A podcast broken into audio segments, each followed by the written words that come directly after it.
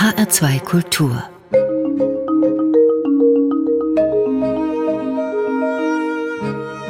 Doppelkopf Uwe Seeler brauche ich nicht lange vorzustellen. Uwe Seeler, die lebende Fußballlegende, Ehrenspielführer der deutschen Nationalmannschaft und seit kurzem auch Ehrenbürger der Stadt Hamburg. Und Uwe Seeler, ich beginne gleich mal mit Ihrer Kindheit. Wer hat denn diesen wunderbaren Virus Fußball in Sie hineingepflanzt? War das der Vater, weil Sie aus einem Fußballerhaushalt stammten? Also ich würde sagen, ja, es war die Familie, besonders der Vater natürlich, aber auch die Mutter. Die war natürlich äh, durch den Vater auch dann nachher dem Fußball verfallen. Und äh, man hat ja auch immer gesagt, wenn Mutter nicht im Stadion ist, dann wird nicht angepfiffen. Also äh, so ist es gewesen. Und man fragt mich ja auch immer, seit wann ich Fußball spiele. Und das Verblüffende ist ja, ich kann nur antworten, seitdem ich auf eigenen Beinen stehe. Und äh, das ist so. Wir sind also äh, immer unten auf der Straße gewesen, haben gebolzt. Mein Bruder Dieter, der fünf Jahre älter war als ich, der hat mich äh, stummel dann immer mitgenommen, denn ich war immer der Kleinste. Ich war zwar kräftig gebaut, flink. Und was mich natürlich nachher auch stolz gemacht hat, dass die Großen, wenn die Mannschaften gebildet haben, Straße gegen Straße, oder dann hieß das ja immer früher, St. Pauli gegen HSV, war schon immer eine Rivalität, auch bei meinem Vater, der ja gegen St. Pauli dann viel gespielt hat dann wurde ich als Kleinster immer, wenn die Mannschaften gewählt wurden, mit als Erster gewählt. Und das hat mich dann irgendwo intern, obwohl ich das gar nicht so bedacht hatte, immer gesagt, Mensch, dich als Kleinsten nehmen sie immer mit als Ersten, das ist schon in Ordnung. Aber ich war natürlich dann auch manchmal zu lange abends äh, natürlich mit meinem älteren Bruder, der ja andere Privilegien hatte. Der durfte ja etwas später nach Hause kommen. Und ich bin dann mit meinem Bruder nach Hause gegangen.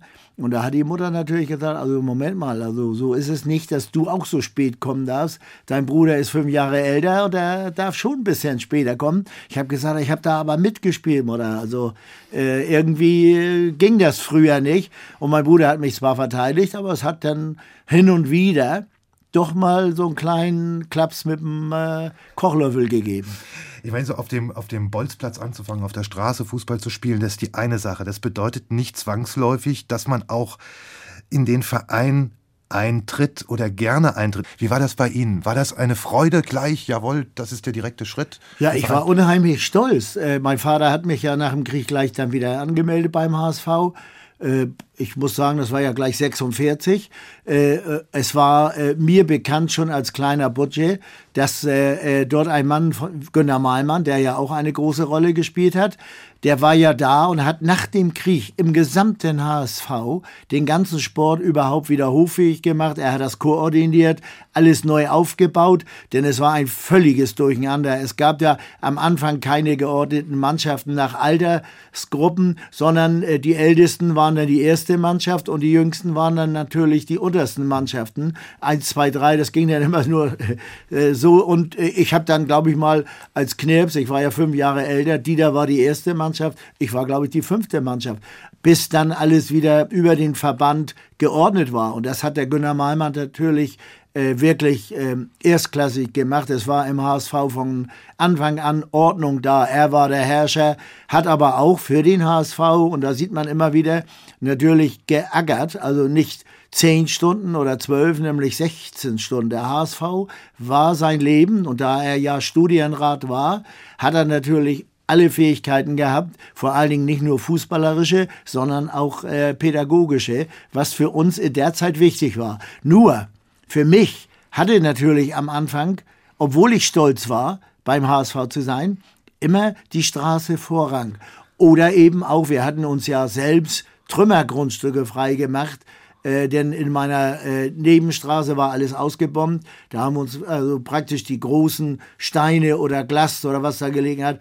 Äh, ich meine, so sauber war es nicht. Es war noch genug äh, Glas und es war auch noch genug Schlange noch drauf, die nicht so gut war, wenn man gefallen war. Aber da haben wir dann unsere Straßenspiele gemacht äh, und das war mir an und für sich lieber, denn denn jetzt kommt es. Der HSV hat ja trainiert in Ochsenzoll. Ochsenzoll ist an der Stadtgrenze von Hamburg, äh, wo ich jetzt zu Hause bin. und da immer rausfahren zum Training und diese Straßenkämpfe versäumen, das war dann für mich mal so, dass ich gesagt habe, oh, ich, äh, zum Training äh, gehe ich nicht so gerne. Ich bolze lieber mit meiner äh, Mannschaft hier, mit meiner Straßenmannschaft gegen die andere. Und die haben natürlich auch immer gesagt, du musst hier bleiben, wir, wir wollen ja gewinnen. Und das habe ich dann am Anfang nicht gemacht. Bis mein Vater dann kam, äh, weil der ja den Günter Malmann auch gut kannte und er hat gesagt, du, ich soll dir von dem Günter Mahlmann einen schönen Gruß bestellen. Wenn du meinst, du müsstest nicht zum Training kommen, dann brauchst du überhaupt nicht mehr kommen und die Wettspiele brauchst du auch nicht mehr machen. Und bumm, da hat's gesessen. Und da bin ich, von da an bin ich also dann absolut immer zum Training rausgefahren, wenn es auch weit war. Manchmal mit der U-Bahn, aber wir sind eben auch äh, mit, äh, später dann, als wir etwas größer waren, mit dem Fahrrad gefahren und haben uns dann immer unterwegs mit dem und dem getroffen. Also dann bin ich also zum Training gegangen und das hat mir auch Spaß gemacht. Herr Seeler, es gibt ja unter den großen Fußballern ja eigentlich immer zwei Naturen. Die eine, die hat ihr Talent von der Natur bekommen, können gar nichts dafür, zum Fußballer geboren. Und die anderen, die haben sich das im Laufe ihrer Jahre mühsam erworben, ihr Können. Wo würden Sie sich da einordnen? Also ich würde zumindest mich einordnen, dass ich doch schon äh, sehr viel äh, vom Vater mitbekommen habe, fußballerisch, äh, auch glaube ich ein Talent war. Und ein Talent, was aber fleißig an sich gearbeitet hat, hart an sich gearbeitet hat, weil ich also auch natürlich nach vorne wollte. Also ich wollte schon in der ersten Mannschaft spielen, wollte auch irgendwann mal in der Liga Mannschaft des Hamburger Sportvereins spielen. Das war für mich schon ein Reiz und äh, da ich dann doch wohl äh, sehr talentiert war, bin ich ja auch immer Jahrgänge voraus gewesen. Ich bin ja äh, dann auch äh, als 16-Jähriger schon, habe ich schon für die Liga gespielt, hat mein Vater Nein gesagt, dann als 17-Jähriger war es soweit. Aber der Ehrgeiz, der war da. Sie haben es anklingen lassen, 16, mit 16 waren Sie schon Ligaspieler und dann mit 17 im goldenen Jahr 1954 schon im Dunstkreis der Nationalmannschaft. Soweit, Uwe Seeler, dass Sie schon zum Aufgebot, zum erweiterten Aufgebot von Herberger gehörten. Ja gut, Herberger kann nämlich gut. Ich habe ja äh, 1953 das äh, FIFA Jugend, also das Weltturnier, die Weltmeisterschaft für Jugendliche in Belgien gespielt und 54 vor der großen WM haben wir in Deutschland dann unsere Jugend-WM gespielt und da hat Herberger ja zwei Spiele von mir gesehen. Er kannte mich also gut und er wusste auch meine Art zu spielen und das hat ihm an und für sich sehr, sehr gut gefallen. Äh, und äh, Gott sei Dank ist es ja so gewesen, dass ich bei dieser WM auch sehr erfolgreich gespielt hatte und äh, immerhin 13 Tore geschossen hatte in diesen Spielen. Und zwei Spiele hatte er gesehen und da ist mir auch einiges ganz gut gelungen. Und ich glaube, er war sehr angetan. Und wenn er gekonnt hätte, aber das ist ja gar nicht machbar, hätte er vielleicht mich noch gerne mitgenommen, um zu lernen aber äh, wie heute müsste das ja äh, das Aufgebot immer rechtzeitig bestellt sein. Und das war auch gut so. Also insofern, äh, manches äh, darf auch nicht zu schnell gehen. Aber man muss ja wissen, dass bei Herberger, wenn er sich die Spiele angeguckt hat, waren wir schon stolz. Wenn er dann noch in die Kabine und noch das eine oder andere gesagt hatte, dann waren wir äh, noch stolzer.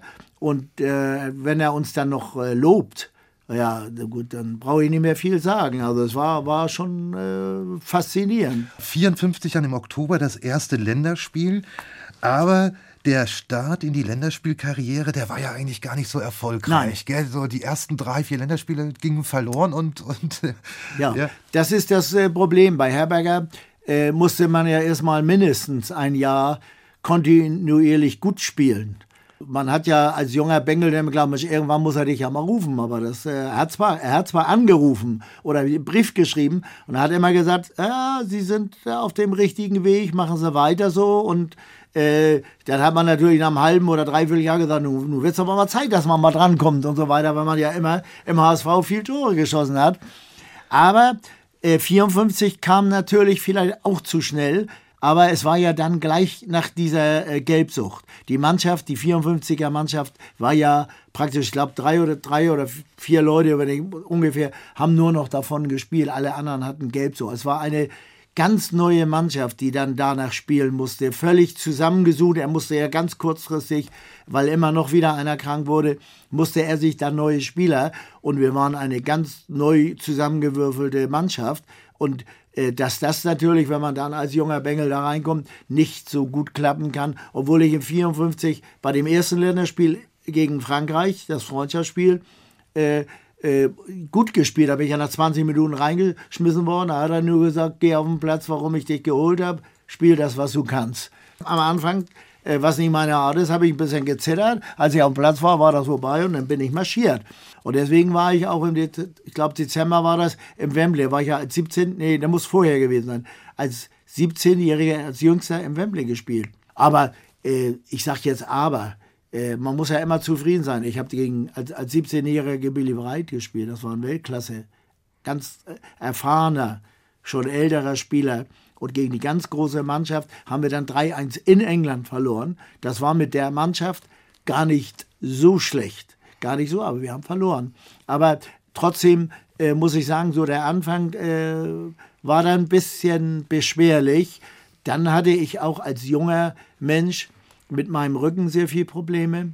Äh, dadurch habe ich dann noch mal eine Pause machen müssen, weil ich, und da war es wieder, äh, sehr wahrscheinlich noch im Wachstum war, als 16-, 17-Jähriger äh, sehr viel gespielt hat. Man darf nicht vergessen, ich habe äh, Beruf gemacht äh, oder Lehre. Ich habe dann für Hamburg, für Norddeutschland und auch schon für die Nationalmannschaft und für den HSV gespielt. Also das war für mich äh, insofern keine Belastung. Ich habe das nicht als Belastung empfunden. Aber anscheinend im Wachstum ist da in der äh, Gelenkbeckenkugel so ein bisschen schief gegangen, äh, weil ich ja auch immer Kopfbälle runtergefallen bin. Wir haben im Winter auf gefrorenen Böden noch gespielt und, und äh, Wachstum ist dann nicht so mitgekommen. So wurde mir das erklärt von dem Professor und da musste ich dann ein Vierteljahr Pause machen, schon als junger Mensch, weil ich eben immer runtergeknallt bin und ja, immer dahin gegangen bin, schon als junger Bengel, wo es weh tat. Hat mir auch nichts ausgemacht, habe ich gar nicht drüber nachgedacht. Hat mir Spaß gemacht. Ja, gut, und so äh, ist dann eine kleine Pause entstanden, äh, wo ich dann wieder langsam äh, mich ranpirschen musste. Und dann kam ja äh, international zumindest der große Durchbruch vor der WM 58. Und von 1958, vom Jahr des Durchbruchs bei Uwe Seeler, von der WM 1958 hören wir nun einen ersten Originalton. Er stammt aus dem so umstrittenen Halbfinalspiel Schweden gegen Deutschland, umstritten wegen der sogenannten Einpeitscher. Das waren am Spielfeldrand postierte Fahnen schwingende Personen, die das Publikum in der Anfeuerung für die heimische Mannschaft, also für die Schweden, dirigierten und dabei fing damals alles so gut an. Schimaniak auf Zislacik auf die linke Seite. Sofort Pass in die Tiefe auf Uwe Seeler, der jetzt schon wieder auf Linksaußenposition ist, der nicht richtig gebremst werden kann. Der wunderbar flankt Schäfer, Tor! Ja, Tor!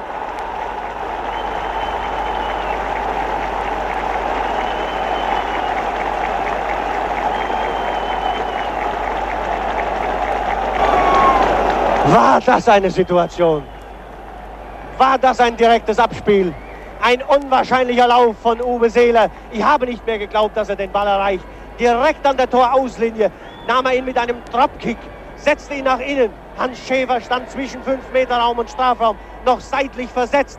Erneuter Dropkick. Und über den sich werfenden schwedischen Torhüter steht es hinweg. 1 zu 0 für Deutschland. Ein unwahrscheinlicher Lauf von Uwe Seeler. Herr Seeler, haben Sie das noch in Erinnerung, diese Szene? Es ist ja lange her, aber ungefähr hat man das schon noch im Kopf. Das sind ja, jede Weltmeisterschaft ist ja ein Highlight. Äh, dazwischen äh, hat man natürlich vieles vergessen, nur wenn man erinnert wird, äh, weiß man es wieder. Aber da, besonders in Schweden, die Spiel wird man ja so schnell überhaupt nicht vergessen. Äh, wir sind ja dort in Führung gegangen und hatten also schon reelle Chancen. Ansonsten ist es immer schwierig, jetzt über dieses Spiel zu sprechen, weil es dann ein bisschen unglücklich verlaufen ist durch gewisse Dinge, die natürlich, heute kann ich ja davon reden, auch vom Schiedsrichter nicht sehr glücklich gelöst waren, äh, was dann passierte. Ja gut, das Spiel hat man dann auch vergessen. Das, was sich im Stadion abgespielt hat, war auch nicht äh, sehr sportlich, würde ich sagen. Äh, ich habe nichts gegen Anfeuerung, gegen Beifall, gegen Anfeuern der eigenen Mannschaft. Nur wenn das dann alles organisiert ist und äh, alles wird niedergemacht, das, das war leider ein Erlebnis, was für mich auch sehr gut war, was aber nicht so schön war. Aber da ist wieder das Sprichwort, äh, was ich ja geprägt habe, gewinnen wollen, verlieren können. Es gehört einfach dazu und auch Achtung vor der Leistung immer des Gegners zu haben. Das gehört, glaube ich, zum sportlichen Wettbewerb dazu. Herr Seeler, äh, wer hat Ihnen das beigebracht? Äh, also das, das habe ich ja als kleiner Knirps schon bewusst verfolgt. Diese, diese, diese Fähigkeit nach schmerzlichen Niederlagen, ob das 66 war oder ob das 70 war, sofort nach Schlusspfiff zu sagen, okay, auch wenn es weh tut, ich bin in der Lage, dem Gegner die Hand zu geben und es ist alles okay. Wer, wer hat Ihnen das beigebracht? So einfach ist das nicht. Also wer mich kennt, der weiß, dass ich auch nicht gerne verliere. Äh, aber ich würde sagen, es kommt äh, vom Elternhaus, von äh, meiner Mutter, von meinem Vater. Ich habe ja auch beschrieben, dass ich äh, überhaupt nie, äh, meine Eltern nicht in der Lage waren, nun äh, groß mehr Räder zu, oder ein Rad zu kaufen. Das muss ich mir selbst zusammenarbeiten, geschweige Reisen oder sowas hätte erlauben können sondern äh, in der Nachkriegszeit war es so, dass Mitte des Monats manchmal das Geld alle war, meine Mutter ja anschreiben lassen musste, aber natürlich so viel zu zuverlässig war in unserer Gegend bei den Läden, dass sie dann am ersten sofort erstmal bezahlt hat und dann wieder. Und ich glaube, da ist ein Fundament, dass mein, meine Eltern immer Achtung vor Leuten hatte, die selbstständig waren, die schon Betriebe haben, die tüchtig waren, die tüchtig waren und auch mehr Geld verdienen haben. Hat mein Vater immer Hochachtung gehabt. Und das hat natürlich Günter Malmann uns auch beigebracht. Das muss man in, in frühester Jugend.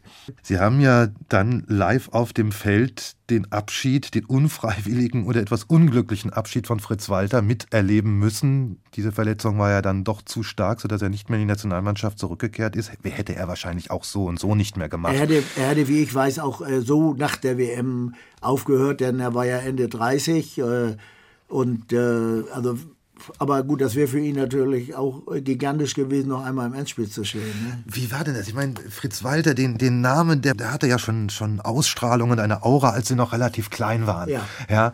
Und dann spielen sie mit Fritz Walter in der Nationalmannschaft ich meine, das war ja eine ganz andere Natur als sie. Er war ja der Empfindsame, der, der Fragile. Er, musste ja fast psychologisch immer betreut ja. werden, während sie waren eigentlich der Kämpfer und egal in welchem Spiel, sie gaben bis zum Schluss alles und ja. sie waren immer auch im Vollbesitz ihrer Kräfte. Ja. Was haben Sie an Fritz Walter bewundert? An Fritz habe ich bewundert, äh, dass er eben auch im Training uns geholfen hat und auch äh, mit uns gesprochen hat. Äh, und er hat bei, bei uns, würde ich sagen, seitdem sind wir eigentlich unheimlich gute Freunde geworden. Er hat zum Beispiel beim ersten Spiel, auch als wir aufliefen, ging er hinter, ging er, gingen wir raus und dann war er hinter mir, bevor wir dann aufliefen. Und dann sagt er, Mensch, Uwe, sagt er, wie soll das mit mir, alten Kerl, gehen? sagt er heute. Und da habe ich dann so aus, auch wie, der, wie das üblich war. Ich sage, Fritz, mach dir keine Sorgen, ich laufe für dich mit. Du musst mir nur sagen, äh, wo ich hinlaufen soll, dann acker ich für dich mit. Sagt er, dann klappt das, hat er gesagt, dann klappt das, dann bin ich beruhigt. Also ich will nur sagen, das ist so ein Dialog vor einem Spiel, um Spannung rauszunehmen. Und das hat er mir immer wieder erzählt, dass ich ihm sage, Fritz, wenn das isst, sag, ich laufe für dich mit. Aber wenn man voraussetzt, wie sensibel Fritz Walter war, dann werden ihm solche Worte natürlich auch psychologisch ungeheuer gut getan haben, waren sehr wichtige Worte. Hat er, hat, er, hat er auch gesagt, dass er, denn er hatte doch ein bisschen Bammel, weil ja auch vorher die Medien geschrieben hatten, wieso der Alte noch zur WM, wie das denn so üblich war. Ja, und dann, deswegen kam er ja auch, sagt er, Mensch, wie, ich sag, das klappt schon und wenn du irgendwie, dann laufe ich für dich mit. Aber, ja, aber es, es war nichts Außergewöhnliches. Ich kann nicht sagen, dass das, das war einfach äh, meine Einstellung zur Sache. In dieser Zeit, äh, Sie sind dann schon jetzt ein anerkannter Nationalspieler. War auch in der Zeit schon äh, die Popularität so ausgeprägt, dass schon so 58, 59, 60 schon die Uwe-Uwe-Rufe erklangen? Oder wann kamen die zum ersten Mal auf? Äh, ich glaube, das war nach der, nach der WM, dass sie langsam aufkamen. Ich weiß, dass wir in Hamburg ja an Empfang waren, das war der Europäische, da sind wir oben da ans Fenster und dann war am Hauptbahnhof äh, ja, gerabbelt voll. Äh, und äh, ich glaube, dass da am Anfang so die ersten Uwe Uwe und im Stadion wurde das dann irgendwann auch in diesen Jahren äh, immer mehr. Denn ich habe da ja zu gar nichts gesagt, außer dass ich da unten Fußball gespielt habe. Und vielleicht die Art Fußball zu spielen hat denen gefallen, dass man auch immer mit beiden Bein fest auf dem Boden stand und eben immer der Normale geblieben ist, im Erfolg, wie auch äh, vorher. Also insofern ist das dann ja geboren und äh, vor allen Dingen habe ich das auch wiederum immer angesehen äh, als Aufmunterung, äh, nicht nur für mich, sondern für die ganze Mannschaft als Schlachtruf. So, und diese Rufe, die werden dann schließlich auch im Ausland gehört und im Ausland spricht sich ihre Klasse rum und hat ja bei der Weltmeisterschaft hat, hat, man sie ja beobachten können und dann kommen diese Angebote von Real Madrid 1960, war das, ist das ja, richtig? Ja, 1960, als Emil Österreicher noch Manager bei Real Madrid war, ja.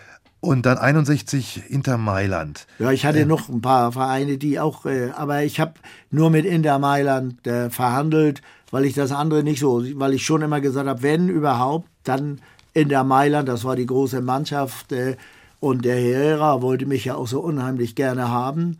Äh, das habe ich also in den Verhandlungen erst so richtig gemerkt, dass er mich für sein System, glaube ich, gut gebraucht hätte als Stoßstürmer. Und äh, ja, gut, mit denen habe ich dann auch als Einzige verhandelt. Sonst bin ich gar nicht auf die Idee gekommen, trotz des vielen Geldes zu verhandeln. Nur meine Mannschaftskollegen haben, du musst, du, wir so gern wir dich hier behalten, also wir bringen dich mit Blumen zum Flughafen. Das Angebot musst du annehmen, haben sie gesagt. Wir waren um, um die Million, aber die wollten ja noch äh, weitaus höher gehen. Äh, und die Nebengeräusche, die waren auch nicht schlecht. Also es, es, es, war, es war schon gewaltig, dieses Angebot. Und man weiß ja, dass zu der Zeit in Italien äh, schon äh, Unsummen, wo wir ja immer gesagt haben, die Italiener, äh, haben wir ja selbst gesagt, die sind verrückt, so viel Geld zu bezahlen. Heute erklären die Italiener uns für verrückt.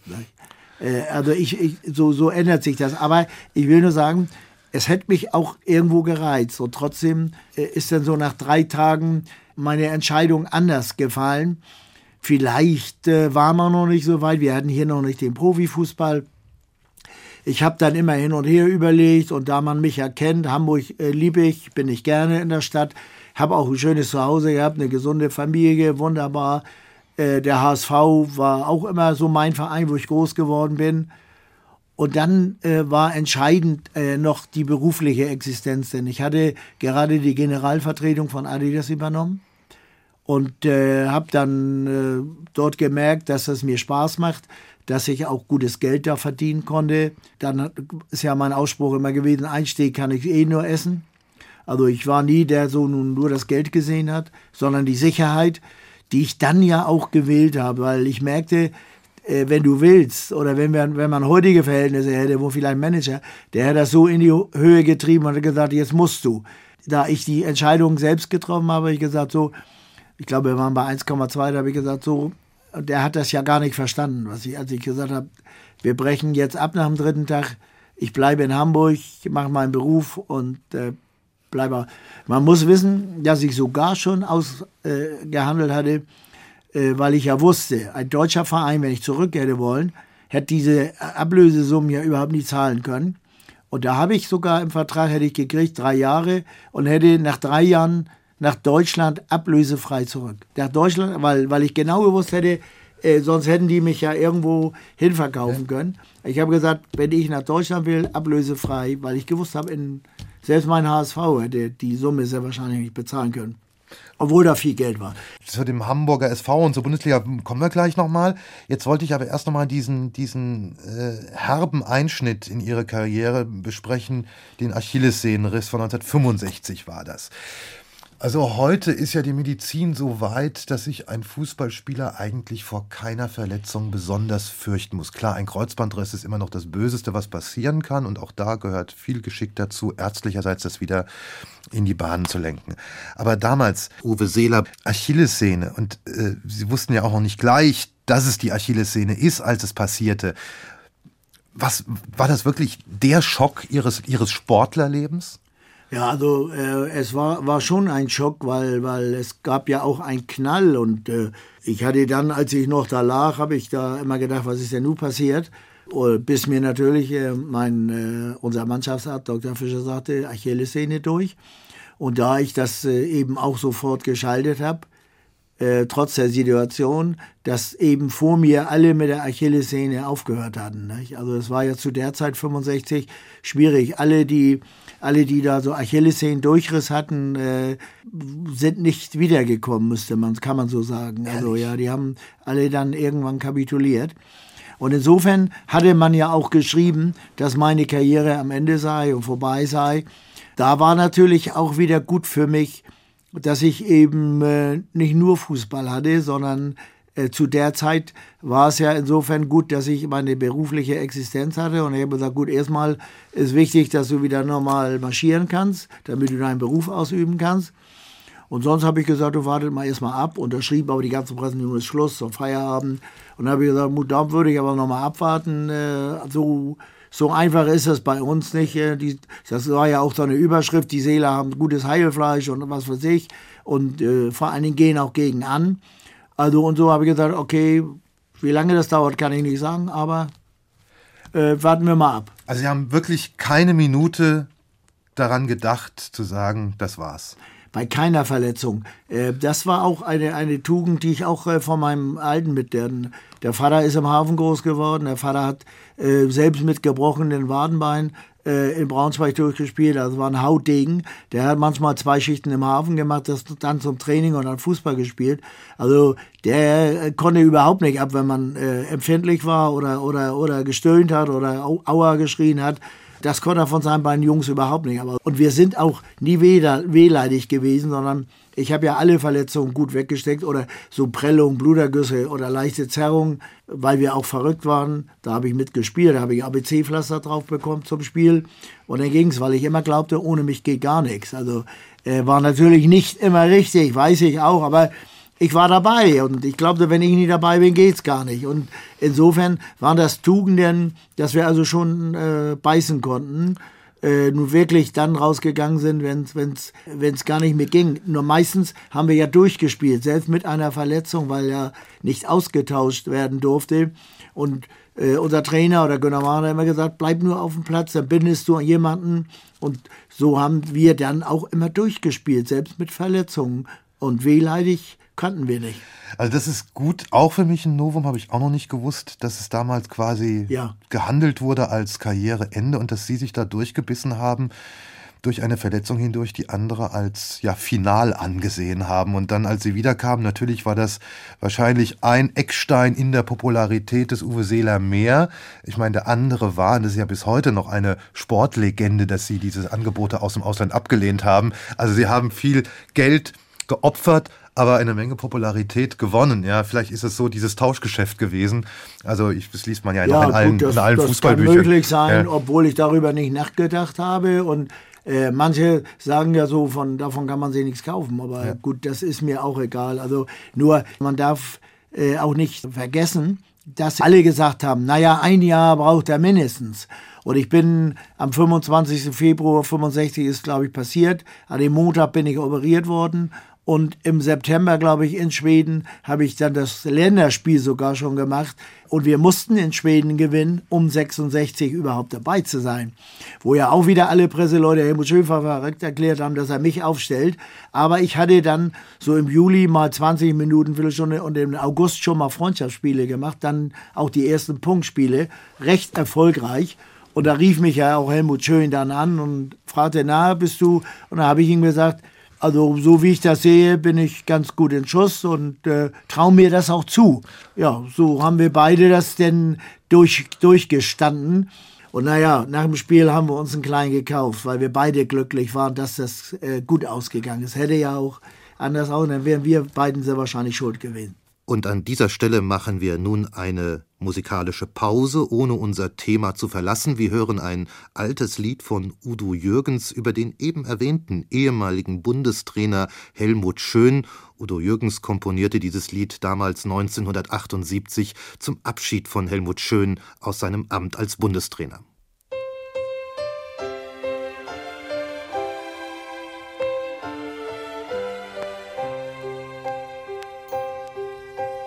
Die Mütze ins Gesicht gedrückt, die Miene unbewegt, würdevoll und doch gebückt, scheinbar ruhig und doch erregt.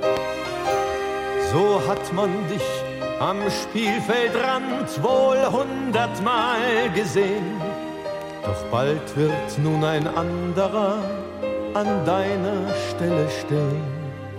Der Mann mit der Mütze geht nach Haus. Die lange Zeit des Langen, sie ist aus. Der Mann mit der Mütze geht nach Haus. Und unsere Achtung nimmt er mit und unseren Applaus. Du warst ein General mit Herz, ein Freund zugleich und Boss. Du wusstest Rat und manchen Trick und rittest nie das hohe Ross. Du hast mit uns gesiegt verloren eine lange Zeit. Und dass die nun zu Ende ist, das tut uns allen leid. Der Mann mit der Mütze geht nach Haus. Die lange Zeit des Langen, sie ist aus. Der Mann mit der Mütze geht nach Haus. Und unsere Achtung nimmt er mit und unseren Applaus. Und wenn es dann vorüber ist, dein letztes Ballgefecht, dann gibt man dir ein Abschiedsfest mit vielen Reden und mit Recht. Weil wir noch auf große Worte uns nicht so verstehen, wollen wir dir eins nur sagen, Helmut, Dankeschön. Der Mann mit der Mütze nach Haus.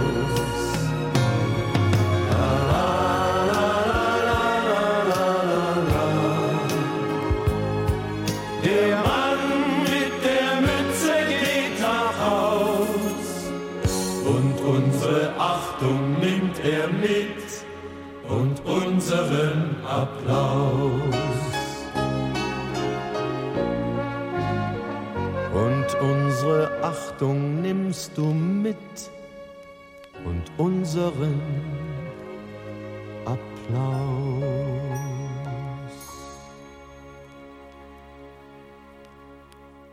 Sie hören weiter HR2 Doppelkopf heute am Tisch mit Uwe Seeler.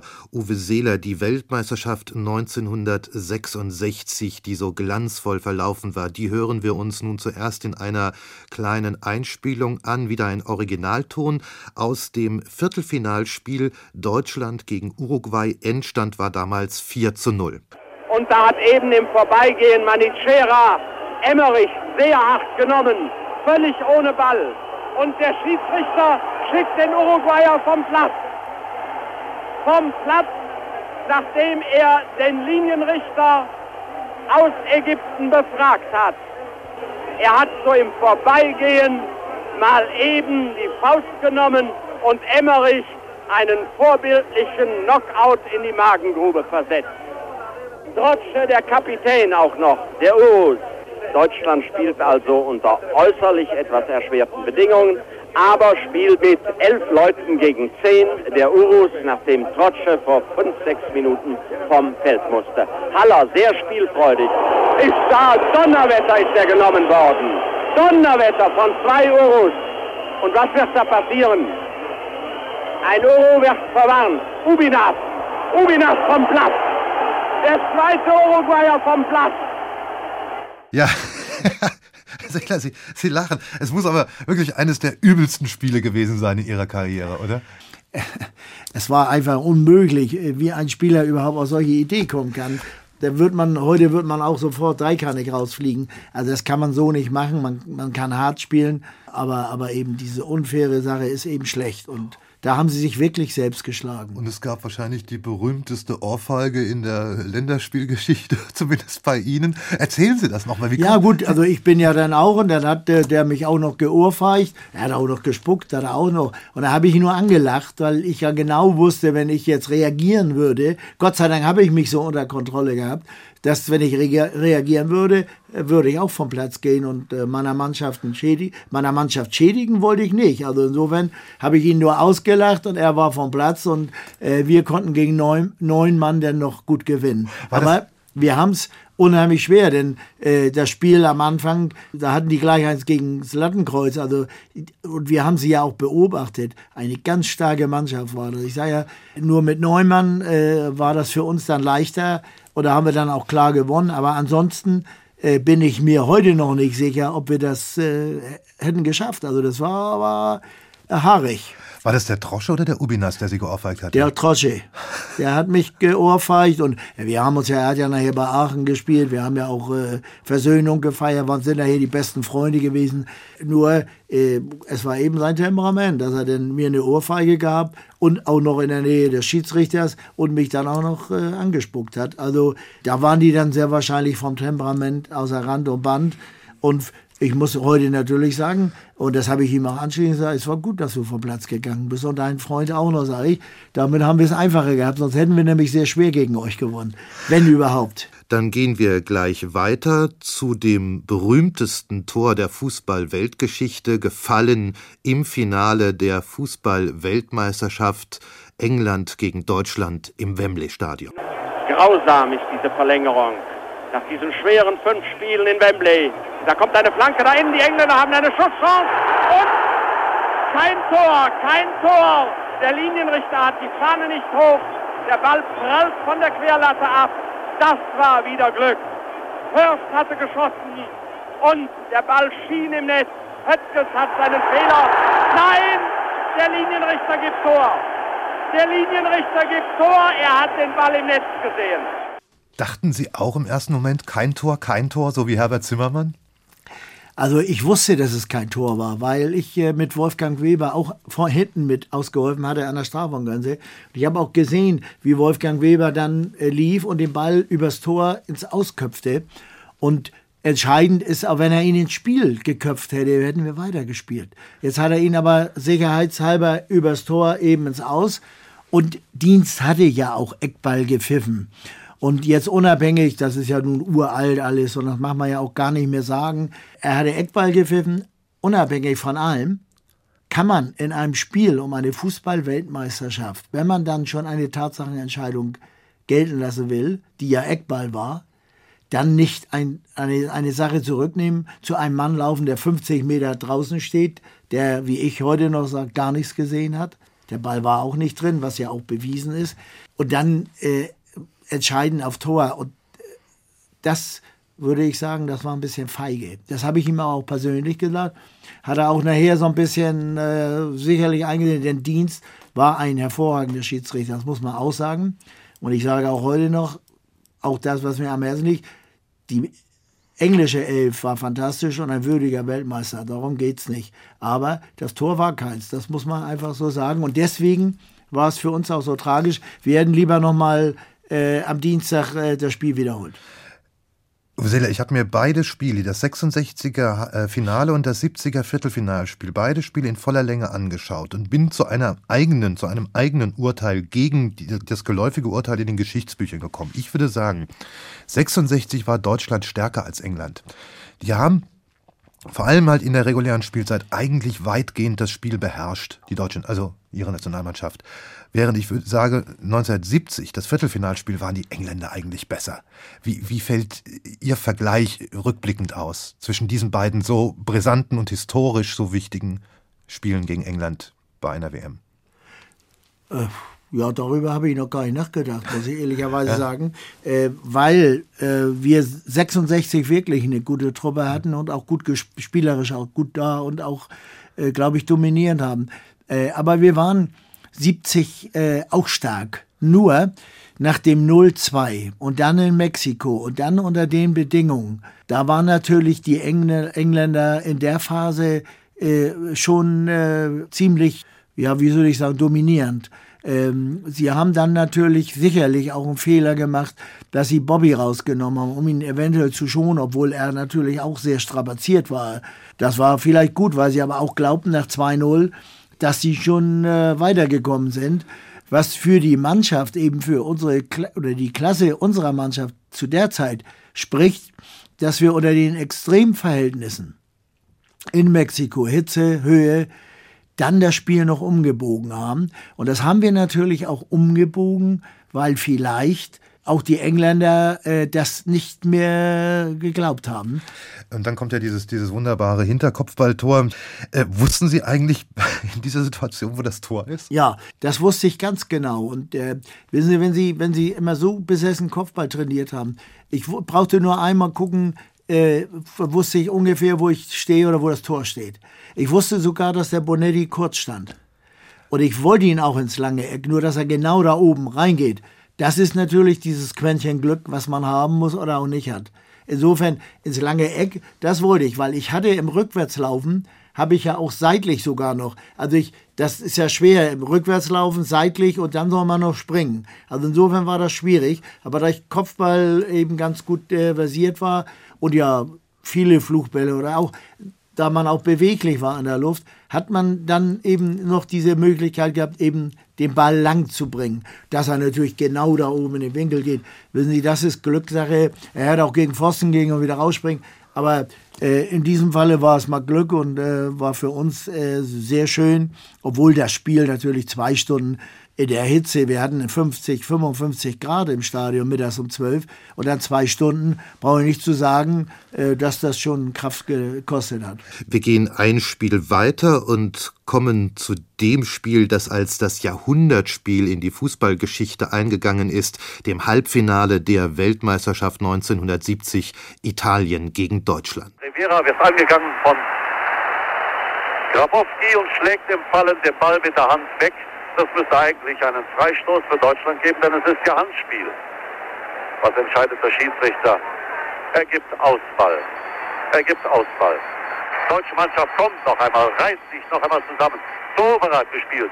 Die Buda steht etwas zurück. Bekommt er den Ball oder gibt es einen Querpass? Overath hat sich frei gemacht. An zwei vorbei, am dritten vorbei. Wird jetzt mit der Hand gestört. Jetzt gibt er die Gasse. Hält schießt doch! Raus, dem Tor raus! Noch eine Chance! So, nein! Das müsste eigentlich Elfmeter geben, denn Uwe Seeler ist festgehalten worden, als er schießen will. Und was gibt Schiedsrichter Yamazaki, mein Gott? Er gibt einen Freistoß für Italien. Das ist unmöglich, das ist unmöglich, diese Schiedsrichterentscheidung. Es ist unmöglich. Seeler wird einfach umgerissen, wird am Boden gehalten. Und der Schiedsrichter lässt sich beeindrucken, weil jetzt ein Italiener auf dem Boden liegt und wir uns besorgt fragen, ob er wohl durchkommt in diesem Spiel, ob wir wohl noch lebend antreffen werden. Sechste Ecke, jetzt sind sie hinten auch etwas durcheinander geworden, sind nicht mehr klar wie in der ersten Halbzeit. Held zu Grabowski, Eckball schon ausgeführt, wieder hinein auf den Elfmeterpunkt, kommt mal, Seeler wird umgestürzt, aber der Schiedsrichter sieht nicht, der sieht nicht, der sieht nicht. Es ist zum Weinen. Die reguläre Spielzeit ist abgelaufen. Schiedsrichter zeigt, er soll ab, abspielen. Und Albertosi bekommt einen Freistoß, weshalb weiß ich nicht. Schiedsrichter pfeift jetzt wie wild auf. Das die Fuchs ein. Drüben Einwurf. Die deutsche Mannschaft muss sich beeilen. Es steht 1 zu 0 für Italien. Spielzeit ist normal um. Ball kommt noch einmal zu Grabowski. Grabowski hinein. Hinein. Tor! Tor! Tor!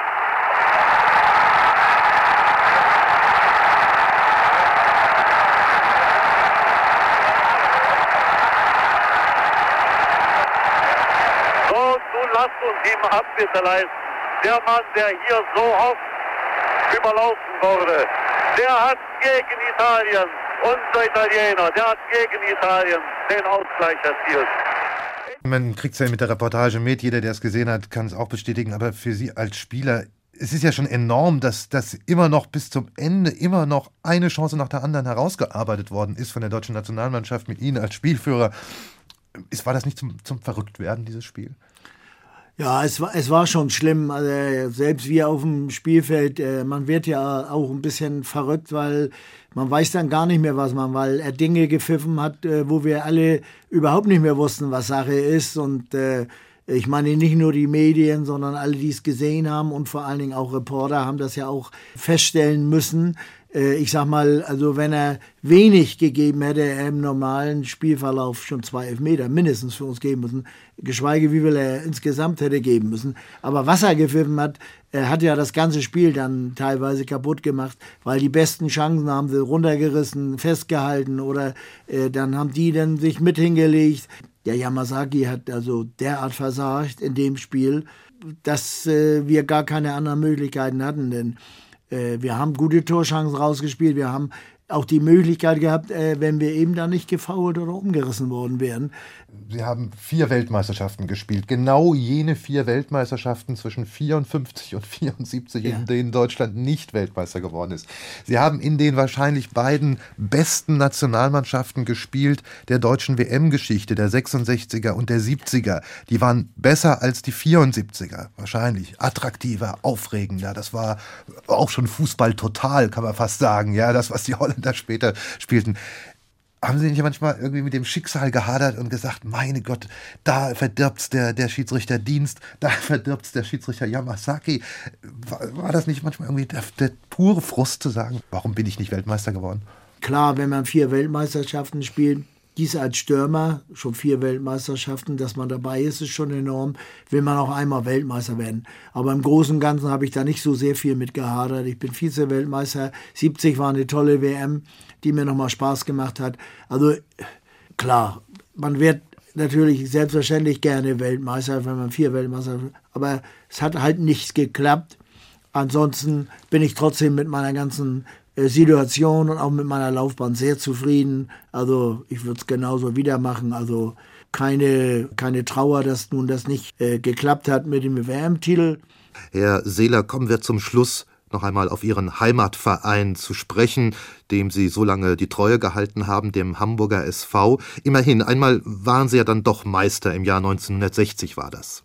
Ich bin 1960 mit dem HSV äh, deutscher Meister geworden. Ich bin 63 Pokalsieger, deutscher Pokalsieger geworden. Ansonsten in der Bundesliga hatten wir nicht immer solche starke Mannschaft. Woran das gelegen hat, wir haben äh, eben äh, so wie der HSV Hansa Adisch äh, immer auch teilweise noch in der Bundesliga ehrenamtlich geführt wurde haben wir natürlich vielleicht nicht professionell genug äh, gearbeitet. Wir haben, glaube ich, auch dadurch, dass wir das ehrenamtlich äh, gemacht haben, auch die Bestimmungen immer klar eingehalten. Also so gewisse Wege, die doch andere Profiklubs, äh, meine ich, äh, gegangen sind mit mehr äh, äh, Mut. Die sind wir nicht gegangen. Und da wir ja, oder ich auch beruflich, voll engagiert war, bin ich, äh, habe ich nur immer gesagt, wenn die Saison und wir in Urlaub gegangen sind, habe ich nur immer gesagt, du kauf vernünftig ein. Und wenn ich wiedergekommen bin, äh, gut, da war ich natürlich in den meisten Fällen nicht zufrieden, muss man einfach so sagen. Äh, weil man ja sehen kann, ob das eine Verstärkung ist oder nicht. Wie es dann auch äh, sich herausgestellt hat, dass wir immer nur äh, so äh, in der Mitte lagen nur hätte ich es mir ja einfach machen können, wie es heutzutage der Fall ist, dass man sagt, man wechselt und geht in eine Spitzenmannschaft, weil man es da ja leichter hat und auch vielleicht mehr Tore macht. Aber das habe ich nicht gemacht, sondern dafür äh, war mein Herz zu sehr in Hamburg und auch bei dem HSV. Also da muss man sagen, dass eher dieses Heimatgefühl, eher die Region, die Menschen, die Stadt all das zurückgegeben hat, äh, was sie in den HSV investierten und weniger der Hamburger Sportverein. Kann man das so auf den Punkt bringen?